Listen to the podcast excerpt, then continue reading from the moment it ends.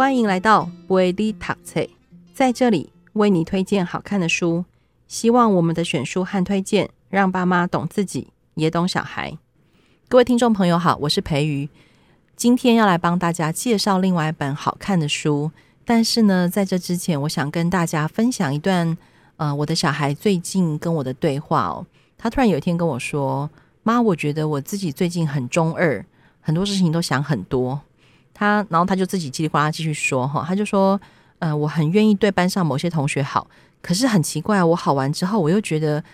我这样会不会太在意他们的感觉了啊？可是我又觉得有人关心他们很好啊。然后他还这边问说，会不会关心了别人，我就没有了自己啊？诶，可是我觉得我有自己。然后继续说，他说我会不会只顾到别人？诶，我觉得我也还好。诶，然后还继续说，他说别人会不会其实觉得不需要我对他这么好？可是我会觉得如果有人关心我也很好啊。这样，然后他就说他自己一直想，一直想，然后在想的时候，他就问他自己说。啊，我干嘛想这么多？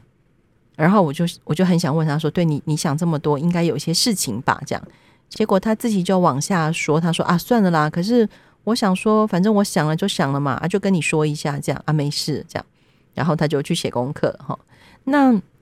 其实，在我们家还蛮常发生很多有趣的小小的对话，也因为其实小孩回到家晚上大概吃完饭、洗完澡，所剩的时间也不多，还要写功课，毕竟是国高中生。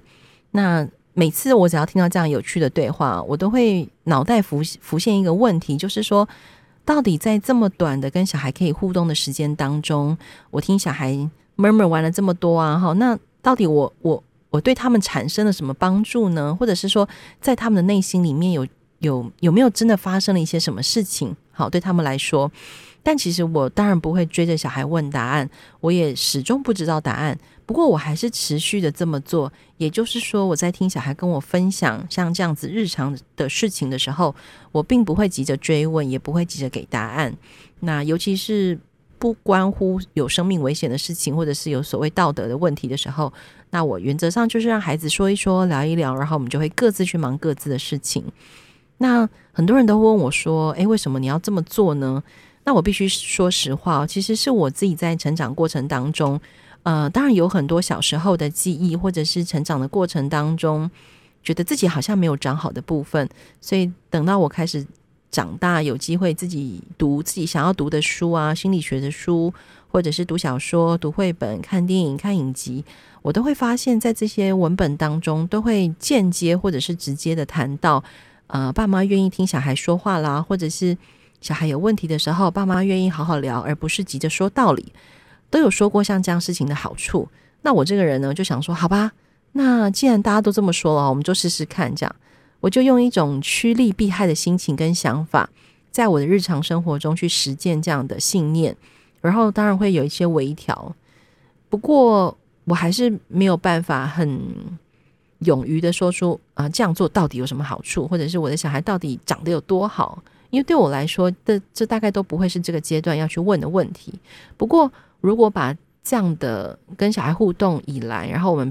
就是我们的互动都还蛮平和的啊，然后小孩在青春期好像也没有太多的情绪问题，那我都会认为这些功劳其实不是在我身上，而是在这些让我有机会读到的书，或者是电影，或者是影集当中。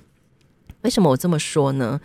嗯、我我自己以前有过一个经验，就是如果我不小心因为某件事情，或者是某一段生活特别的低潮。那我自己一旦进入所谓的情绪幽谷的时候，我常常会问自己说：那个谷有多深？或者是如果我再往下掉，我会掉得多深？然后我会掉得多快？或者是如果我自己一个人在谷里头，那个谷的气候跟温度又是什么状态？然后还有就是，我很想爬出那个情绪幽谷的时候，我有多么焦急，有多么焦虑？哈，那这个状态，我相信在很多大人的身上成长过程当中，一定有过经验，也有过这样的感受。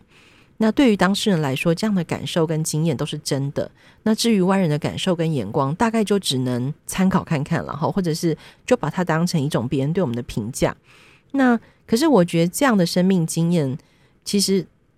在后来的生活当中，都必须要用很长很长的时间去慢慢消化，而且可能在那个消化的过程当中，都还是会觉得自己不够好，然后呃，好的不够快这样子。可是。我必须要说，其实生命是喜怒无常的。如果我们可以在日常生活中努力学习，然后提醒自己很确定一件事情是什么呢？就是在掌握不住、控制不了的外界眼光当中，还可以帮我自己保留一点点呃稳定自己的方法。那这个方法它可能是一个练习的阶段，或者是它也可能已经有一些成果。那在练习跟成果之间不断的移动那个位置哈，然后偶尔鼓励自己享受这个练习的成果，然后偶尔提醒自己继续练习，我觉得都是一个很重要的生命学习。所以后来那一天，我就跟孩子分享了一本我很喜欢的书，绘本叫做《明天：逗号很有可能》。光是这句话，我我想要再念一次给大家听，叫做“明天很有可能”，明天很有可能。我自己觉得这个书名有一种。魔力的咒语哦，好像你持续念着这个话，念久了会不会有一种应验的预言效果？就是讲久了自己就相信是真的。一旦你自己相信是真的，那会不会你也有机会去跟你身边正处在情绪低潮的人，告诉他明天很有可能，明天很有可能。我觉得如果愿意相信这句话，就是给这个书一个机会，给这句话一个机会，其实也是给自己一个机会。那。嗯，我觉得把这样的观念跟孩子分享还非常，其实非常有趣。不过这本书大家不用担心，不要因为看到书名就觉得它是一本说教的书。其实它是一本非常浪漫诗意的书。嗯、在之后我会介绍很多绘本，有的绘本是以故事主调为主，有的故事，有的绘本它则是以一种理念或者是价值观的传递为主。像这本书呢。它其实里面就有说到，并不是乐观正向就可以做到所有事情，而是愿意以这种明天很有可能的信念作为一种出发的起点。然后，因为毕竟啊，在台湾的社会里面呢、从小到大的压力跟评价、家人的眼光啊、期待，我相信大家应该都承受了很多。那也因为人其实比较容易记得的是负面的记忆跟负面的情绪。所以在被负面的情绪跟记忆击垮之前，我觉得像这样的一本书真的非常非常的浪漫，跟适合用来提醒我们自己，用这样的信念跟价值观来撑住自己。那否则我们在面对旁人的冷嘲热讽的时候，我们搞不好连自己都会越来越讨厌自己，然后而且那种讨厌可能还有一种愤怒啊、生气啊、挫折这样子。哈，那。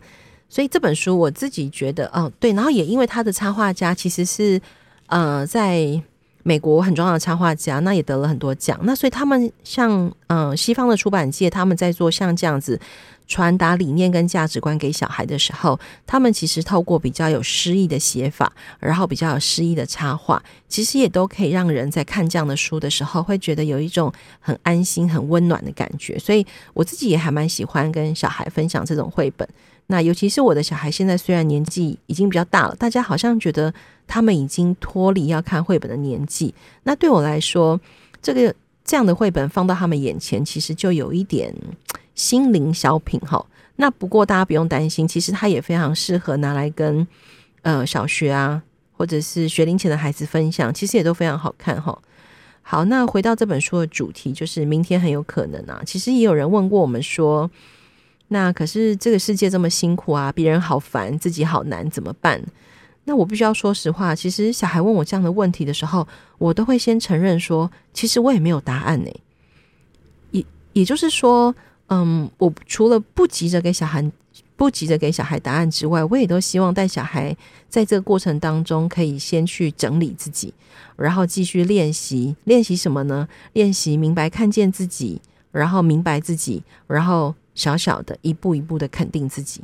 那我觉得像这样子的很温柔的提醒，是我给自己的功课。那我也希望，当我带孩子去做这样的思考练习的时候，让孩子在以后如果我不在身边，但是他们依然会有自己生命的课题，会有自己的情绪。那生命都还在变化行作当中，他们还是有机会知道这一路上虽然有一些辛苦，但是还是有很多值得你关注的美丽风景哈。因为毕竟生命不会是一大包礼物从天上掉下来这样。那当然也不代表说，呃，看了这样的书，好像小孩就不怕苦不怕难啊哈，或者是好像小孩以后人生就不会有什么挫折。那我都跟小孩说，不是这样的，而是我们会知道，在不远的地方，可能正有一个人生的风暴在等着我们。可是，我们就算知道有那个风暴，我们还是愿意往下走，因为可能每一次的吃苦受难，都还是会有一些甜美的记忆哈。那如何在这个受苦受难跟甜美的记忆当中，呃，自己帮自己找一些养分，喂养自己，我觉得这是一个生，这也就是生命很有趣的课题哈。那后来那一天呢，小孩要睡觉前，我就陪他看完了这本书，然后我就跟他说，我觉得，我觉得你很棒，因为你自己在想这些事情的时候，你还愿意花力气去关心别人，所以我就告诉他说，嗯，你要如何先稳定你自己，让你自己对你自己是有安全感的。那做完自己的功课之后呢，像你这样愿意转身分一些力气给别人，我觉得用温柔的方法去友善对待你身边的人，然后因为毕竟我们也会希望别人是那样对待我们自己，或者是我们也希望别人是那样对待我们的孩子。可是，在这样彼此友善对待的过程当中，我们不是以满足自己的需求作为要求对方的起点，也就是我们并不去对对方做出所谓的情绪勒索，而是在亲密的家人或者是朋友之间。都可以不断的互动练习，然后就算彼此有长辈之分呐、有年纪的差距，都还是可以好好练习。因为我真的觉得这是这辈子最重要的事情之一。好，事情重要的事情很多，但是这绝对是其中一个很重要的事情。因为就如同这本书上所说的，明天很有可能，所以睡觉前就跟孩子分享这本书。今天也很想跟大家分享这本书，希望呢。呃，听这一段 podcast 的爸爸妈妈，如果你正处在人生很困顿的阶段，或者是你觉得你的小孩也正处在一些你你没办法帮他解开的难题，那也许像这样子有诗意的书、有诗意的绘本，就还蛮适合作为你们最近共读的题材喽。那今天谢谢大家，拜拜。